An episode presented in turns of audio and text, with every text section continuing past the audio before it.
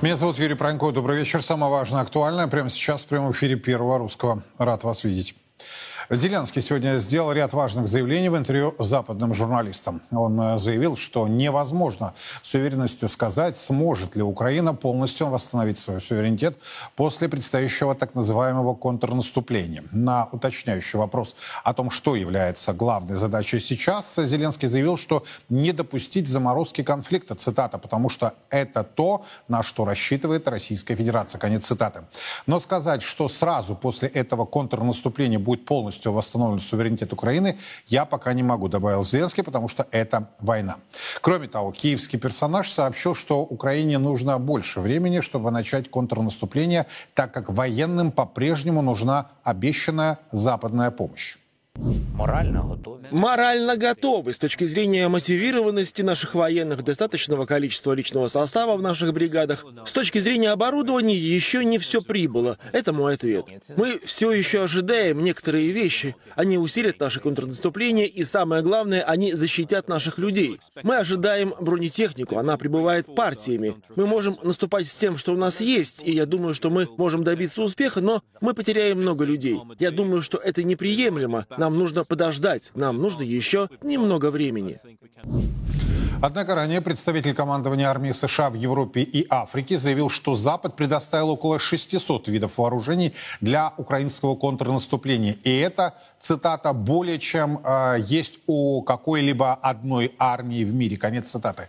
Там заявляют, что результат применения этого оружия будет виден в ближайшие недели или месяцы. Почему прошел год и все равно еще предстоит много работы? Э, специальная военная операция начиналась, ну, как э, конфликт между Россией и Украиной.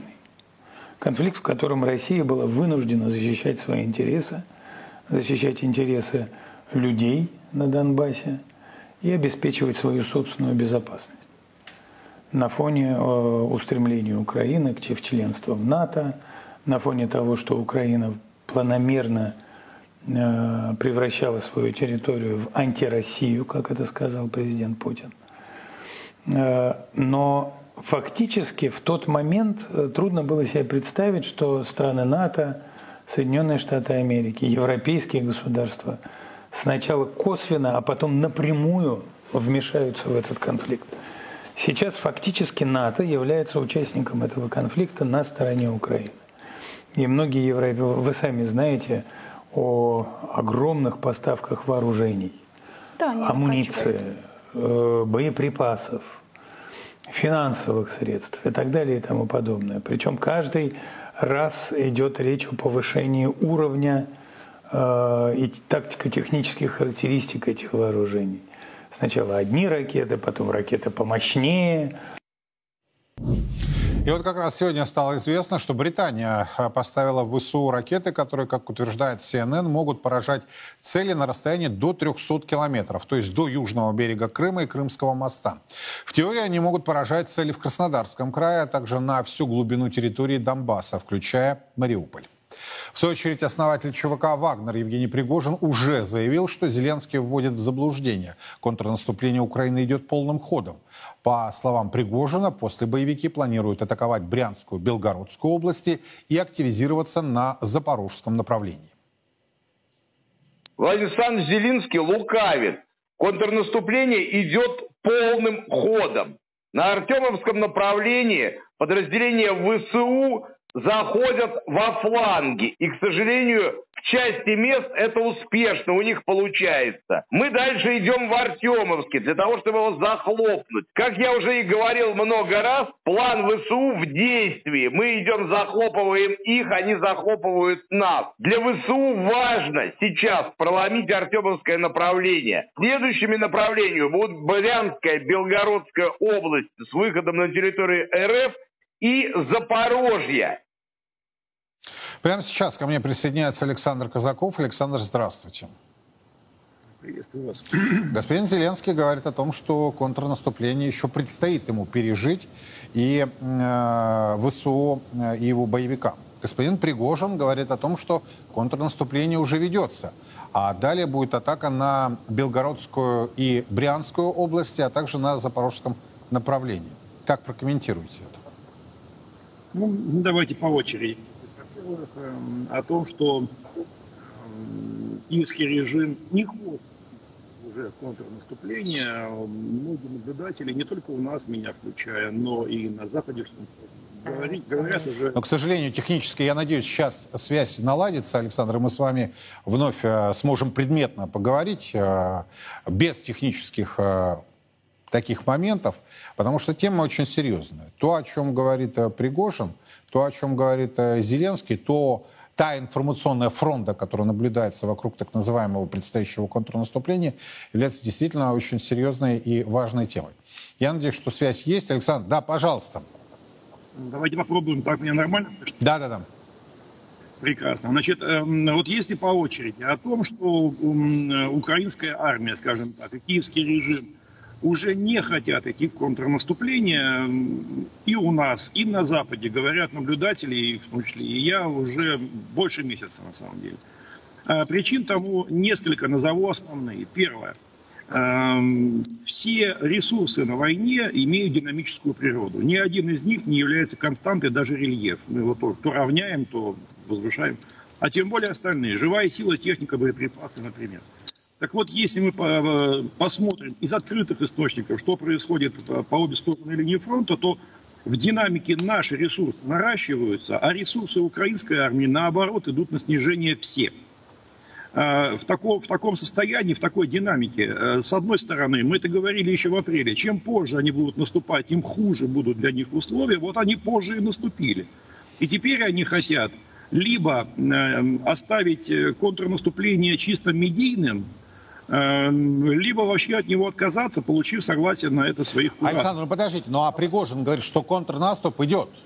Вот теперь, э, значит, теперь по очереди. Значит, что говорит э, товарищ Пригожин? Значит, э, насчет наступления э, на территорию Большой России, Брянская область, Белгородская, я не верю. Э, и это не вопрос, не, не потому что мне не хочется так думать, а потому что, заметьте, каждый день если мы внимательно, а я рекомендую все-таки смотреть сводки Министерства обороны, а не только наших э, уважаемых товарищей, которые работают на линии фронта. Так вот, каждый день э, массированно мы обрабатываем оперативный тыл э, на Украине, в Сумской, Харьковской, Черниговской областях. И именно поэтому, как только там происходит скапливание техники, боеприпасов и личного состава, мы тут же наносим удары, тяжелейшие удары. Вот, не давая им возможность э, сконцентрироваться для того, чтобы пойти на территорию Большой России. Что касается Бахмутской операции – Эм, я понимаю товарища Пригожина. Для него э, война – это Бахмут и вокруг него. Это понятно, по-человечески тут вопросов нет. Потому что для того, чтобы видеть всю линию фронта, надо находиться в генеральном штабе. Но это локальная операция. И да, э, попытка контратаки, а не контрнаступления в районе Бахмута, тем более пытаясь отсечь флангов, для тех, кто воюет в Бахмуте, это глобальное событие. И это понятно, еще раз. Я ни в коем случае не упрекаю, я просто пытаюсь другую перспективу предложить. Но у нас такие же контратаки каждый день происходят под Угледаром, под Кременной, под Купинском, на Запорожском, Пологе. Сколько раз они наступали на Пологе бронетанковые колонны? Ну а вот Это... атаку на Брянскую, Белгородскую область вы не допускаете? Нет, не допускаю. А что касается запорожского направления? Я думаю, что по-прежнему, если э, противник не пойдет на какой-то очень неожиданный ход, э, и есть, ну, если это будут, возможно, отвлекающие удары, а они, возможно, где угодно, это и на Кременную, на Лисичанск, э, в Бахмуте, между прочим, тоже. Это на Донецк попытка прорыва, попытка прорыва, как отвлекающий удар. Угледар, Волноваха, таких направлений много. Но основное, да, учитывая, что вооруженные силы Украины очень ослаблены сейчас, у них нигде, даже оперативно нет численного преимущества, необходимого для того, чтобы наступать сквозь наши подготовленные инженерными войсками оборонительные позиции. Поймите, они не постепенно будут скакать на лошадях. Они будут прорываться через подготовленные инженерные сооружения, минные поля и так далее. Потери будут высокие. У них нет преимущества такого категорического. В три раза, в пять раз. Нет. Поэтому... Александр, а давайте тогда с другой стороны э, зайду. Да? Вот сегодняшнее сообщение, а потом и подтверждение со стороны э, Министерства обороны Британии, э, что поставки ракет с дальностью до 300 километров а, осуществились. И несмотря на все вот заявления Зеленского, что позже, позже, значит, то дожди, то вода, то теперь нехватка, как он сказал, необходимого вооружения. Хотя тут же командование армии США да, в Европе и Африке. Кстати, очень хорошо, мне понравилось, как американцы а, позиционируют Европу. Да, командование США в Европе и в Африке. А, но это так, это язвительность журналиста. Так вот, более серьезный момент. Значит, там утверждают, что около 600 видов вооружений уже поставлено в ВСУ. И цитата, прямая речь, больше, чем есть у какой-либо одной армии в мире. Конец цитаты. Как прокомментируете? Ну, значит, будут бить ракетами? Ну, не, во-первых, армии не в мире, а в Европе. Это более или менее соответствует действительно. Даже у польской хорошо вооруженной армии и продолжающей вооружаться меньше. Значит, потом смотрите, по поводу э, заявлений американцев и, и британцев, да, они говорят, 98% поставили, 100%, да, по, скорее всего поставили, но мы-то каждый день этот процент уменьшаем. То есть было 98, а стало 60. Каждый день наносим удары. Это и под Одессой, под Николаевым, Днепропетровская область, Харьковская область. Мы же бьем по складам, по технике, по боеприпасам. То есть поставить-то они поставили. Вопрос в том, что ее уже меньше и меньше становится. Значит, что касается боеприпасов, то... А, я бы на одну секунду закончу разговор по Запорожью. Значит, учитывая то, что, скорее всего, если сегодня заставят пойти в э, ВСУ в наступление, они способны только на короткий локальный удар, то два направления возможных у них есть. Они проблемы нам создадут. Это либо вдоль левого э, берега Днепра на Энергодар, Запорожскую АЭС, плюс к этому десант через Каховское водохранилище. Они могут создать там локальное преимущество и нам проблемы создать. Там еще миссия МАГАТЭ сидит, которая тут же объявит эту зону демилитаризованной и не даст нам возможности отбить обратно. Это одно направление, очень опасно. И второе, э, в Херсоне э, форсирует, таки форсирует Днепр, короткое плечо, удар в сторону армянской, в сторону Крыма. И они забирают Кирбургскую косу и делают ее накопителем для ударов по Крыму. Крым для них на самом деле единственный шанс э, закончить, как они говорят, военно-дипломатическим путем. Поэтому эти два направления опасны. Что касается ракет, то я бы этим товарищам, которые в Лондоне придумали поставить эти ракеты, давайте дождемся еще, да, чтобы подтверждение, потому что разговоры это одно.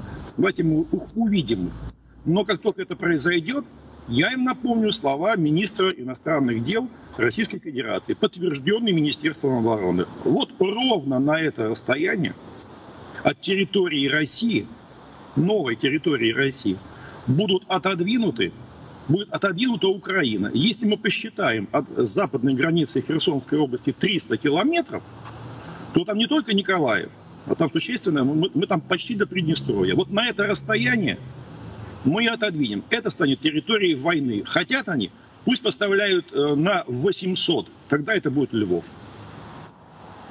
Но подождите, вот а, и при этом вы говорите, что как минимум на двух направлениях они могут создать проблему. Да, они локальные, но очень неприятные, да. Но это же существенное обстоятельство, если они смогут угрожать Крыму, полуострову. Конечно, да. Они попытаются выйти на перешеек, да. Это существенно. А при этом они попытаются нанести удар по Крымскому мосту. То есть, еще раз я говорю, мы не с памятником воюем, мы воюем с противником, опасным, загнанным в угол, которому помогает вся рамштайновская коалиция. Безусловно, это очень серьезно и опасно. Но я вас уверяю, что у нас в Генеральном штабе эти, все эти варианты просчитали не сейчас, когда мы с вами об этом говорим, а месяц назад. Мы-то тоже и ждем. Чем отличается сегодняшняя ситуация, ситуации 14-месячной давности для Киева. Они не ожидали. А мы-то ждем, мы же готовимся. Зеленский говорит о том, что он не уверен, вот э, в интервью да, западным медиа, что он не уверен, а, сможет ли Украина полностью восстановить свой суверенитет. Это я вот цитирую. Я не могу его редактировать, да, то есть если я вот цитирую, я привожу конкретное высказывание. Вот после предстоящего контрнаступления, что скажет? Ну, знаете, э, это нормальный такой это называется в Донецке отпетлять. А, потому что э, отпетлять. Я понял, да. Я понял, что вы на... в зоне русского литературного. Да-да-да. На, на, на протяжении полугода, э, да, да где-то полугода, э, Киев накачивал украинское, ну, на территории бывшей Украины, международное мнение общественное накачивал тем, что их задача и, и, и не шагу назад, это вернуть территории э, границы 91 -го года. Ну, мы до самого начала улыбались в ответ. Вот, э, потому что это и Крым тоже. Вот, но они вбили эту мысль в голову прежде всего тем, кто живет на территории Украины, кто находится на линии фронта. Но им уже американцы говорят э, открытым текстом, причем прямолинейно, ребята, вы взбесились, какой 91 год? Вы даже до 23 февраля 22 года не сможете. Не сможете, физически у вас сил нет, и мы вам их не дадим. Мы не умеем делать новых украинцев, как мы умеем делать новые снаряды. Но при этом удары по Крыму и Крымскому мосту вполне реальны. Реальные, да. Но дело в том, что э, дальнобойные ракеты – это добыча нашего ПВО и ПРО. Их поймать гораздо проще, чем беспилотник.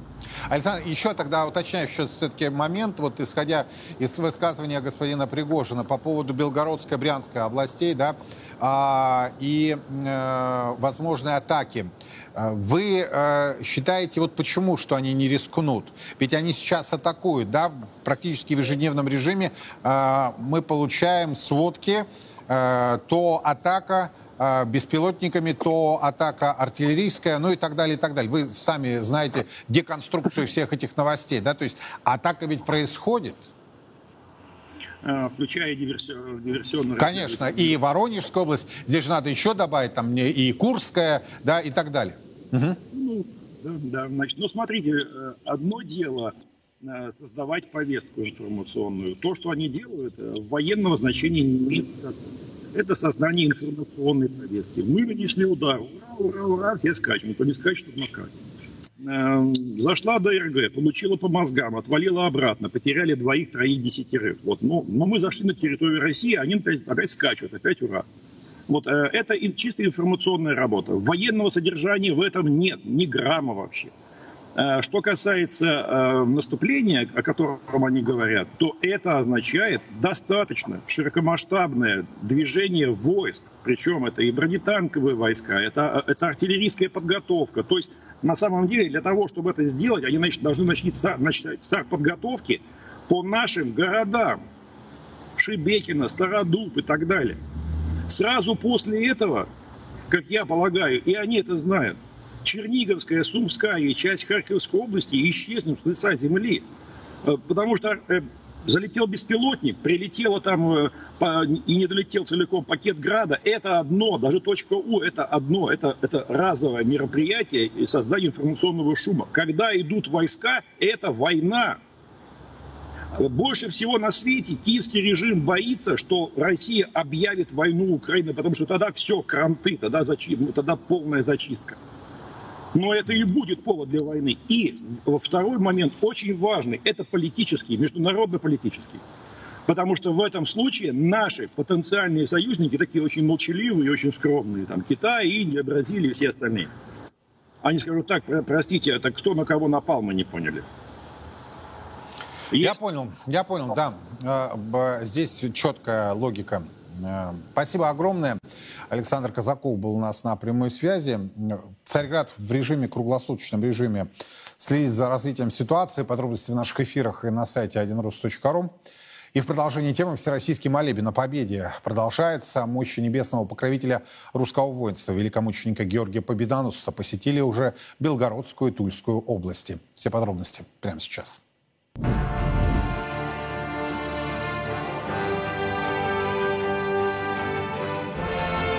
Региональный этап Всероссийского молебна о победе начался.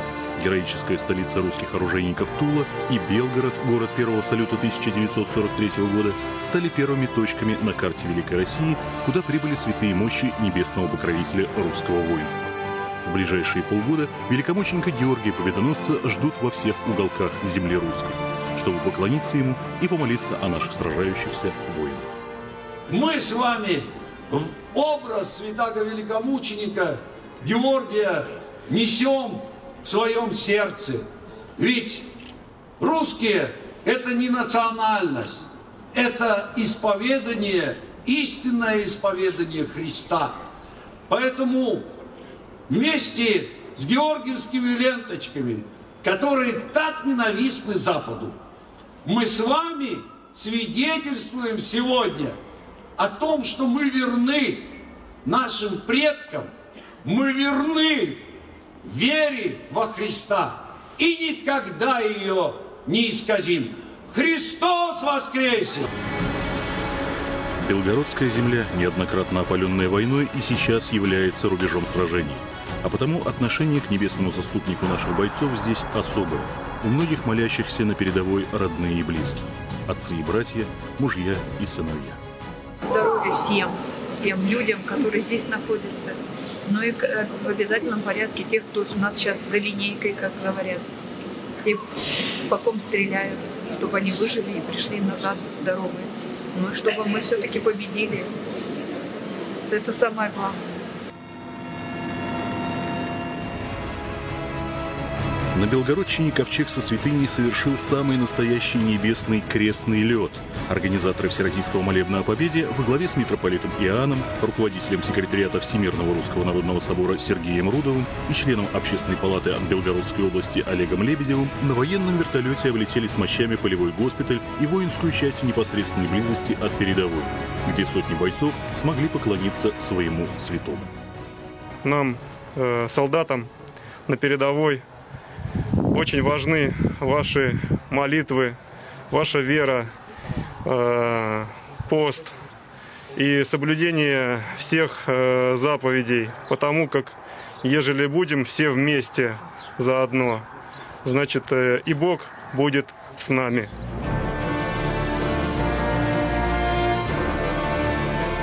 С такими бойцами просто невозможно не победить. И с таким народом который не забывает, что он русский, а значит православный, и молится своему небесному покровителю, святому великомученику Георгию Победоносцу, о нашей победе.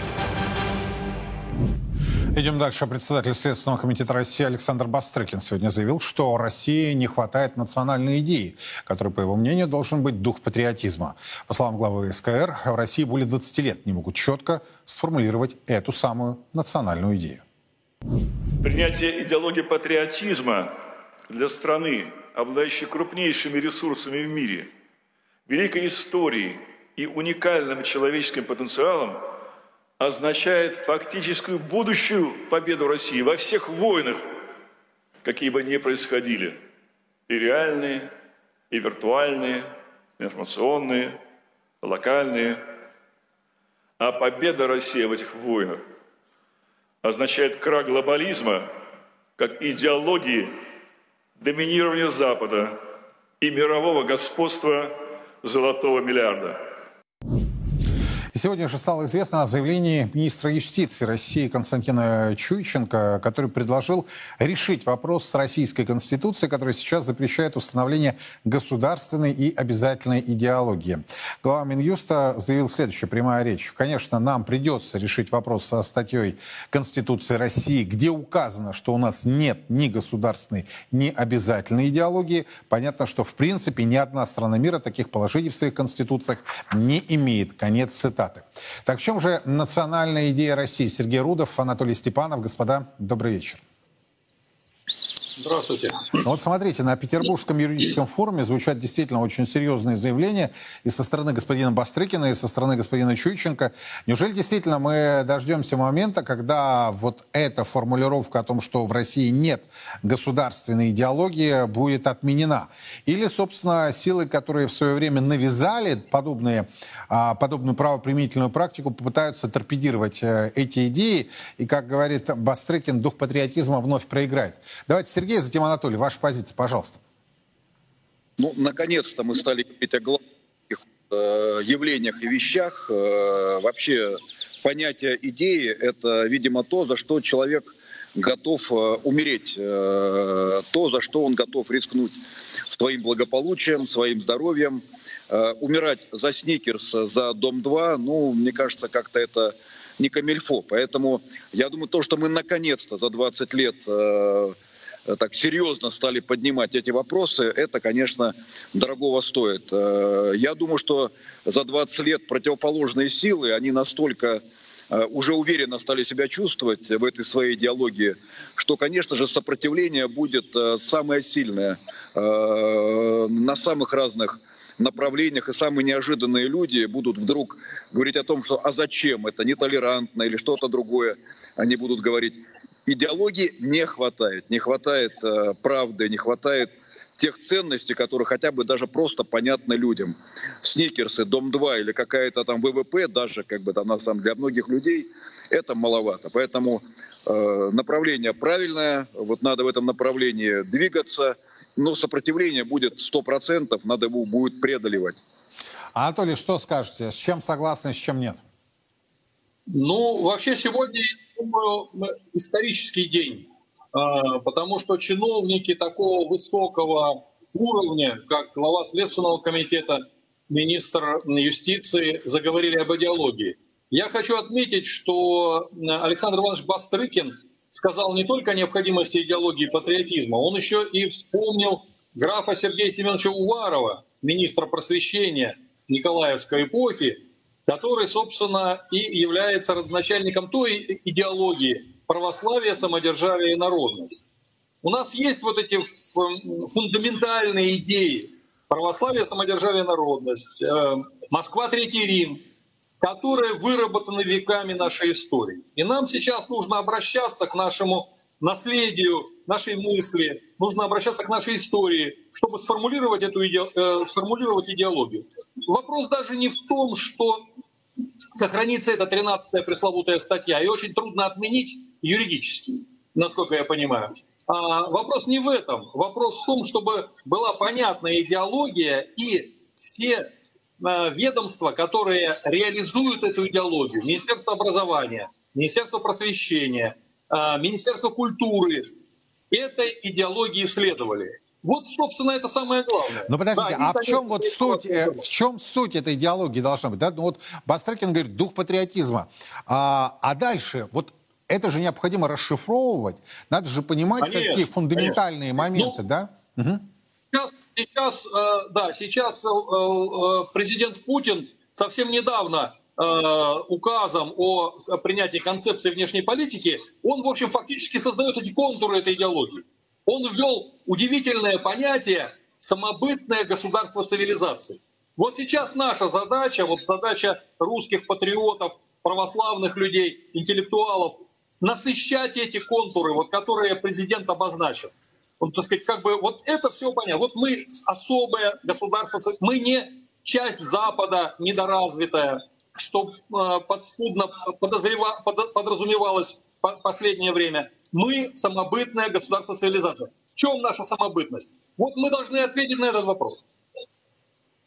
А, Сергей, а вот в чем наша самобытность? Потому что, а, вот на мой взгляд, да, наряду с а, темой духом патриотизма, абсолютное большинство наших с вами соотечественников это патриоты а, своей родины, да, а, причем, кстати, вне зависимости от национальности. Но есть существенный момент, вот что дальше? И дальше, например, это справедливость, да. В России колоссальный запрос на справедливость. Я говорю не только про социальную справедливость, да, но вот это фундаментальное понятие, которое присуще именно нашей цивилизации. И обида, которая есть у обычных людей, терпеть не могу слово простые люди, да, как будто есть сложные. Вот наполнение в чем тогда, на ваш взгляд? Юр, ну я думаю, что э, русский человек сердцем, э, душа человека русского, она по природе христианка, он очень многое понимает. Мне кажется, что в последние годы просто нас где-то даже сознательно запутывали, отвлекали, уводили в сторону. Ну, например, идеология. Вот э, до этого был репортаж о «Болебне за победу». Э, я был в этом вертолете, который 9 мая при, при таких жестких предупреждениях о том, что это опасно, э, летал с владыкой Иоанном и с мощами в Валуйке. На низкой высоте, там, на огромной скорости, при том, что потом нам рассказывали о том, что там э, три ракеты в нашем направлении ПВО местные сбили. Вот вопрос идеологии. Владыка Иоанн, который тоже хочет жить, на вопрос, а вам не страшно? Он говорил, «Э, я с мощами, я помогаю людям, я готов умереть вот, вот ради этого, за Христа и помогая людям. Это идеология. А в тех же Валуйках, как бы, например, огромный храм, а, полных людей, как бы на самом деле. И а, в лицах многих это совершенно другие лица. Это, это лица людей, которые на передовой, которые постоянно получают какие-то неприятные известия, с которыми они вынуждены справляться, как бы на самом деле. Многие из этих людей, они готовы выйти с храма и с оружием в руках защищать э, свои ценности. Какие? Вера. Они готовы защищать свой храм, готовы защищать своих близких, свою территорию. Э, мне кажется, что вот даже если вот э, понятие патриотизм и понятие веры мне кажется, вот вообще патриотизм, он имеет какие-то религиозные все-таки первопричины. Мы сегодня об этом серьезно поговорим и постараемся это как-то приземлить, э, я думаю, что это уже будет движение в правильном, нужном направлении. Спасибо огромное. Сергей Рудов, Анатолий Степанов были у нас на прямой связи, говорили о сегодняшних заявлениях Александра Бастрыкина, председателя Следственного комитета, и Константина Чуйченко, министра юстиции России, которые считают, что необходимо все-таки определиться как э, с основополагающими правоприменительными пунктами Конституции в части идеологии, так и, собственно, выработки этого курса. Кардинально поменяем тему. А, вот есть фундаментальные вещи, а есть тактические, которые также необходимо решать. Дефицит федерального бюджета за 4 минувших месяца предварительно составил 3 триллиона 400 миллиардов рублей. При этом расходы выросли на 26% до суммы более чем в 11 триллионов 200 миллиардов. Объем поступивших доходов в январе-апреле составил примерно 7 триллионов 800 миллиардов, что на 22% ниже объема поступлений доходов за аналогичный период прошлого года. Нефтегазовые доходы госбюджета за 4 месяца составили 2 триллиона 300 миллиардов. Они снизились на 52%, если анализировать показатели год к году. У федерального бюджета есть большие сложности э, со сбором доходов, считают эксперты. Однако в самом Минфине подчеркивают, что динамика поступлений не нефтегазовых доходов и финансирование расходов свидетельствует о постепенной нормализации исполнения государственного бюджета. Так ли это или есть существенные сомнения, которые могут привести к серьезным проблемам? Прямо сейчас ко мне присоединяется известный российский экономист Евгений Надушин. Евгений, здравствуйте. Здравствуйте. Вот на ваш все-таки взгляд, а чиновники Минфина пытаются сделать э, хорошую мину при плохой игре, понимая, что есть существенные проблемы, или действительно, что называется, вышли на плато, да, а дальше отскок вверх, ну, если не существенный, то, по крайней мере, не критические уровни. Ваш взгляд как профессионального экономиста. Смотрите, многое, конечно, будет зависеть э, от того, как будет развиваться ситуация в этом году. Случится ли у нас все-таки рост, который, я полагаю, будет скорее чудом, нежели чем ну, вот, э, чем-то, что можно было бы называть базовым сценарием. Или же экономика продолжит, как пока она, в общем, продолжала до недавнего времени находиться в умеренной, но рецессии. Э, по той простой причине, что в, то, в тех доходах, вот, которые я вижу, нет факторов, которые бы говорили мне, что вот с исполнением расходной части бюджета на этот год все должно быть комфортно. Расходные аппетиты высоки, это видно. Но апрель после марта довольно хорошо показывает, что в общем какого-то значительного улучшения в доходной части не наблюдаются. Нефтегазовые доходы, обратите внимание, мы тоже по маю предварительные цифры благодаря, так сказать, интервенциям Минфина видим. А, к сожалению, то есть все еще, несмотря, обратите внимание, на 80 плюс по баррель Юрлс, да, 85-86 недавно было, несмотря на 80 плюс рублей за доллар, которые мы видели в апреле и сейчас не сильно далеко от этих уровней, не достигают тех уровней, на которые ставило государство в этом году. Поэтому похоже, что базовый план по нефтегазовым доходам выполнен не будет. Смотрим на розницу и видим, что оборот 2023 года к, месяц к месяцу не растет по отношению к 2022 в номинальном выражении. А, очевидно, что те поступления нефтегазовых доходов, которые оказались несколько лучше заложенного, это похоже НДС на импорт. То есть у нас восстановился импорт, в том числе параллельный, и вот, видимо, некоторый всплеск, так сказать, потребительской активности, обратите внимание, похоже, щедро поддержанный кредитами, что очень опасно для закредитованных уже давно домохозяйств. А он немного позволяет там вы, выкручиваться, да, то есть федеральному бюджету, наполняя доходами вот его за счет основного фактически налога, который поддерживал всегда в непростые времена, это НДС. Это из нашего с вами кармана, обратите внимание. А пока мы можем, так сказать, наращивать наращивать потребление, пока идет импорт вот, э, какой-то да, на какие-то нужды, видимо, так, ну и розница хотя бы держится.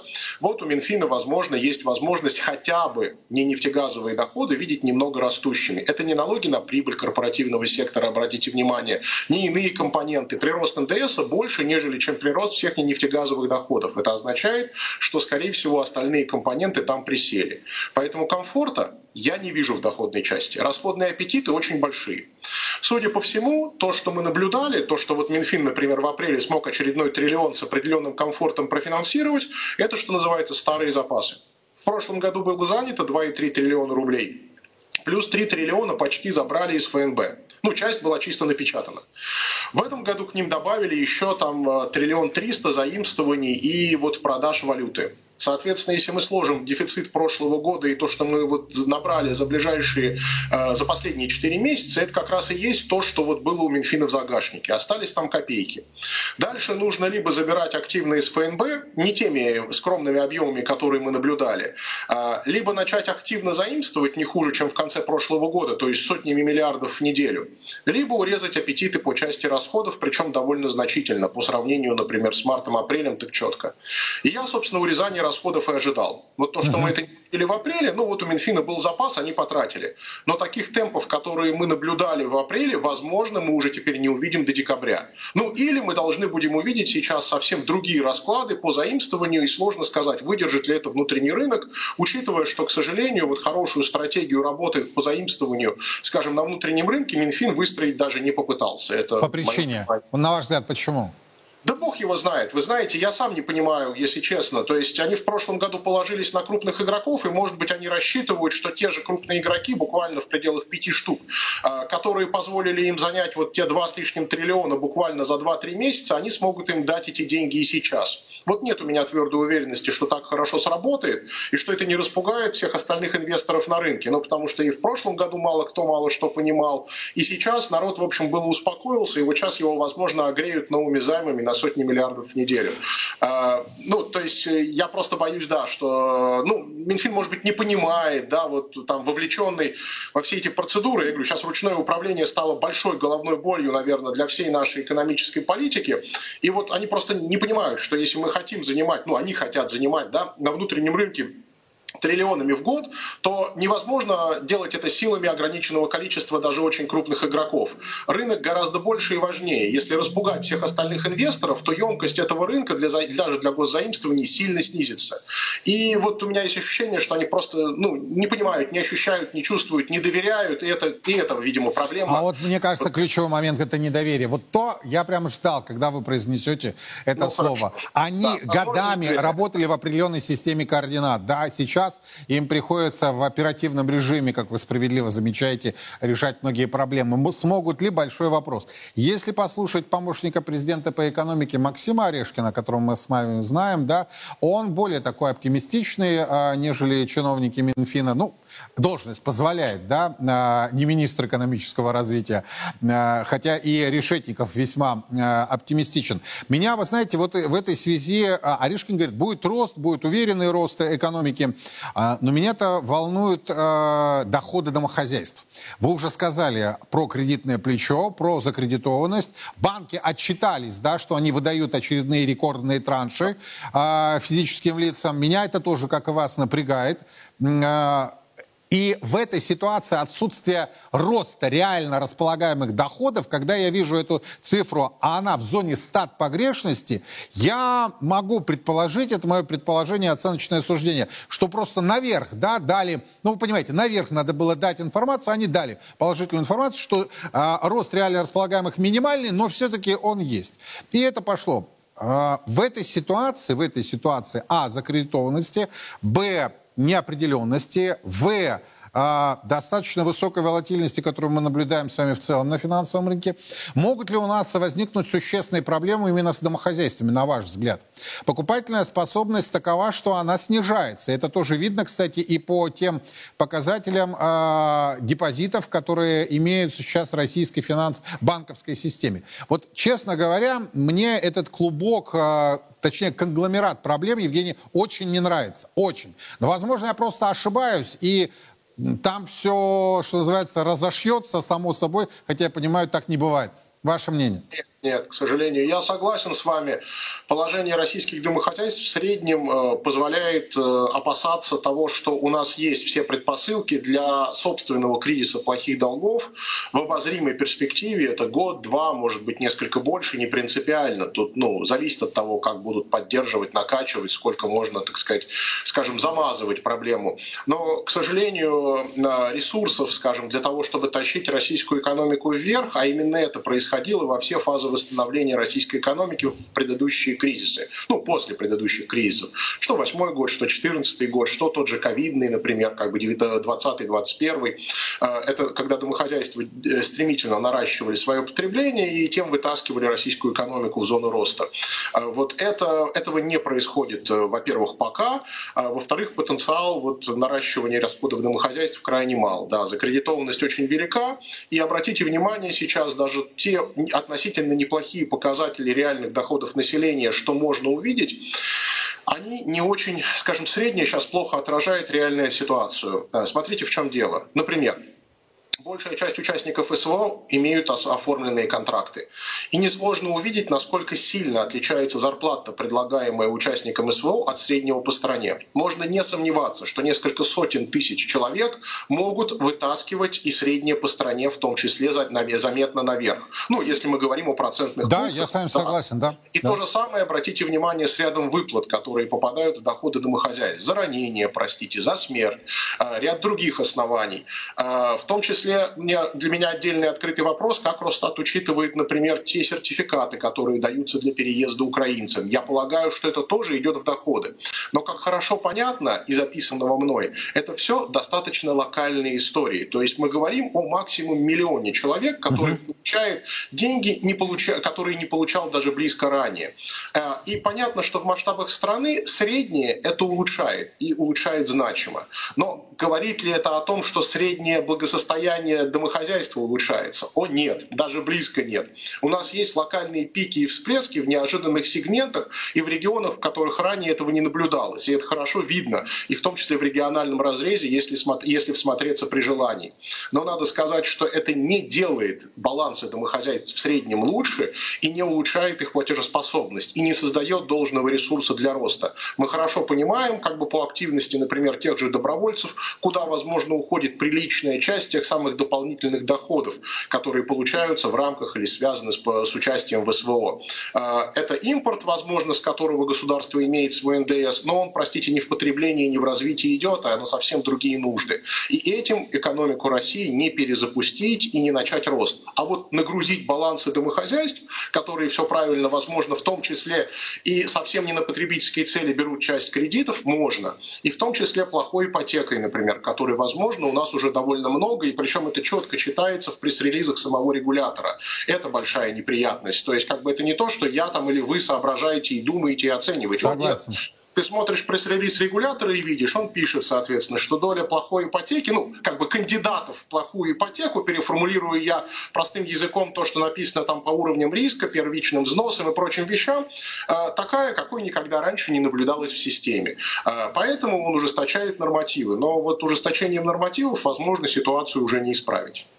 Евгений, я, э, мы с вами давно знакомы, я предлагаю прямо в прямом эфире, мы с вами давайте предварительно договоримся и встретимся уже в студии, потому что те темы, которые мы обсуждаем, они носят действительно фундаментальный характер, да, и мало кто вот так деконструирует происходящее, фрагментарно, да, какие-то заявления, какие-то э, релизы появляются, в том числе со стороны чиновников, регулятора, Минфина и правительства и так далее, а вот так вот деконструировать происходящее, мне кажется, опять-таки с точки зрения, в первую очередь, домохозяйств, да, то есть рассматриваем экономику с точки зрения конкретного домохозяйства, а не средней э, температуры по больнице, которая, в общем-то, ни о чем, э, на мой взгляд, ни о чем и не говорит.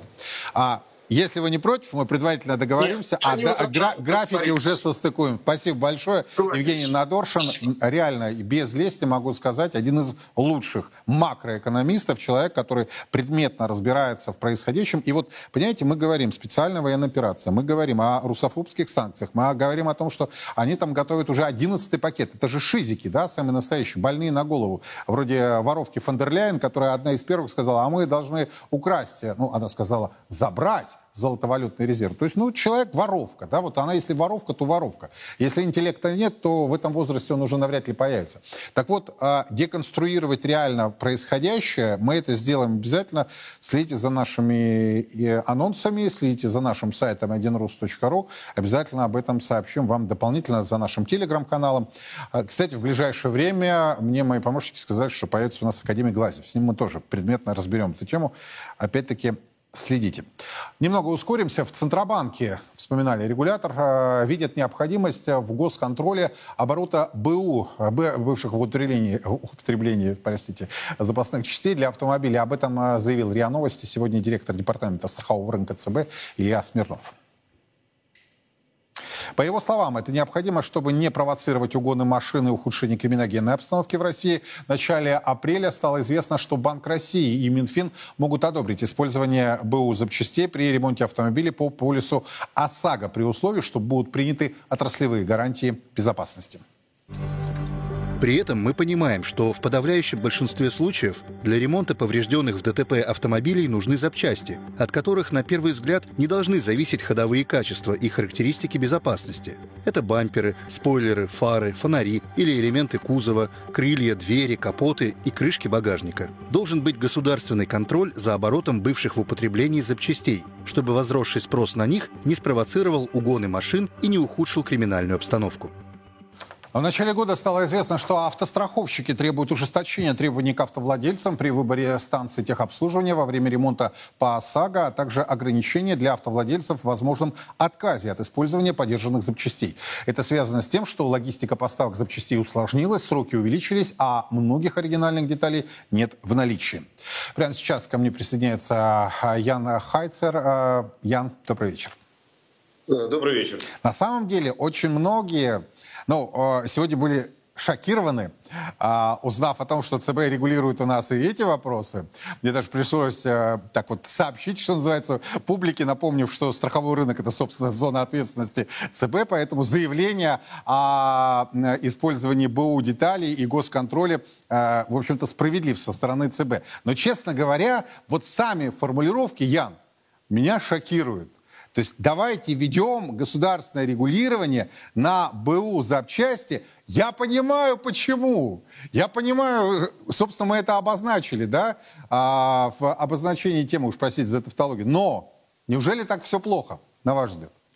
А, ну, давайте определимся. Да, ЦБ использует такую формулировку. ЦБ фактически берет нашу цитату Национального автомобильного союза. А, только о государственном регулировании мы не говорим. Мы говорим только о компетентном контроле, и здесь не обязательно государство должно быть, потому что, во-первых, мы категорически против выступаем использования запчастей в обез... А, обязательном использовании бушных запчастей э, в системе ОСАГО, ибо это должна быть история добровольной и согласия владельца. Потому что когда мы платим за ОСАГО, мы подразумеваем ремонт полноценный нашего автомобиля. Собственно говоря, за это мы отдаем денежки.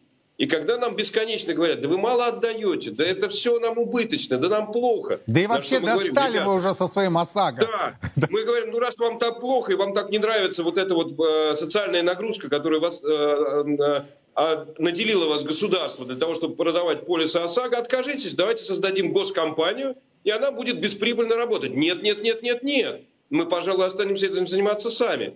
В общем, в любом лукавят? случае... Мы много... Ян, лукавят, получается, страховщики? Лукавят, конечно, потому что это доходная история, потому что выплачивают мало, а опускают людей фактически ниже плинтуса, людям и бедным, и богатым, и любым, в общем, любей, любым имеющим автомобиль.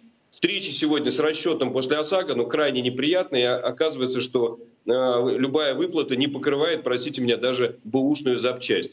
В любом случае БУ должно быть только по согласованию с клиентом. Да, возникают сложности, да, логистические сложности, финансовые, поставка запчастей. В этом случае мы можем сделать, вернее, страховая компания может предложить клиенту, только предложить. Вы знаете, мы не можем быстро сделать вашу запчасть, мы не нашли, э, ой, мы, машину, мы не нашли вашей запчасти, может быть, вы знаете, где ее взять, э, если никто не может, а вот мы могли бы вам предложить использование бушны. Согласитесь вы или нет? Уведомить ему, спросить разрешений, и тогда это возможно. Если это нет, мы категорически против. Контроль, да, должен быть, но он должен быть в этой сфере налоговым. То есть бэушные запчасти должны быть учтены именно потому, что было бы известно, откуда они попадают, как они попадают, этот бизнес должен быть подконтрольным налоговым органом. Тогда он будет регулироваться. О качестве сегодня мы не говорим. Э, у нас государство не может контролировать поступление э, огромного количества контрафакта на рынок, которым переполнено все, все маркетплейсы замечательные. И чего уж говорить о БУшке, где все находится в серой зоне.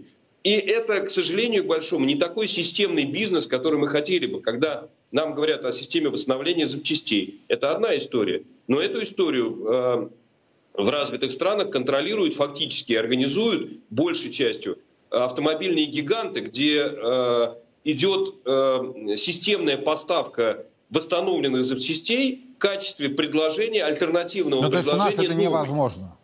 У нас нет этой индустрии, она у нас мелкая, у нас нет производства автомобилей. Э, э, любое производство сегодня автомобилей на нашем рынке, оно, конечно, с точки зрения глобального рынка, да и нашей страны, в общем и в целом смехотворно. Ян, а можно я вам почти философский вопрос задам, вот который меня меня просто всегда интересовал. Ну неужели такое вот место, да, не хочу прилагательное применять, своеобразное, что ну никак не можем, кроме как э, тазик с гайками сочинить. Вот можете мне объяснить, ну, на ваш ну, взгляд, вот в чем, в чем причина? Дело? Да. Э, мы, мы прекрасно научились регулировать. Так мы э, замечательным образом исполняем не очень уже в некоторых вопросах актуальный технический регламент, э, который э, находится в рамках международных конвенций, замечу. А, но, к сожалению, болты с гайками мы не, учили, не научились еще достаточно качественно собирать. Создать автомобиль чрезвычайно сложно. Мало того, для этого нужны большие деньги. А для того, чтобы они появились, должны быть либо льготные кредиты – либо просто э, есть компания с большими деньгами. Но самое главное, должен быть рынок, должен быть глобальный рынок. Он не может быть локальным, таким маленьким, как наш. Почему э, Китай э, так преуспевает? Потому что помимо политической воли, помимо льготного кредитования, которое определяется миллиардами долларов, э, по, помимо желающих производить автомобили, а их там более 500, есть 22 миллиона автомобилей, продающихся в год. Это колоссальная цифра. И там места хватает всем. И приоритетный рынок для производителей Китая, в первую очередь внутренний, хотя они уже выходят и угу. на экспорт. Э, сегодня мы, мы в лучшие времена, в 2012 году, показали результат 3 миллионов автомобилей.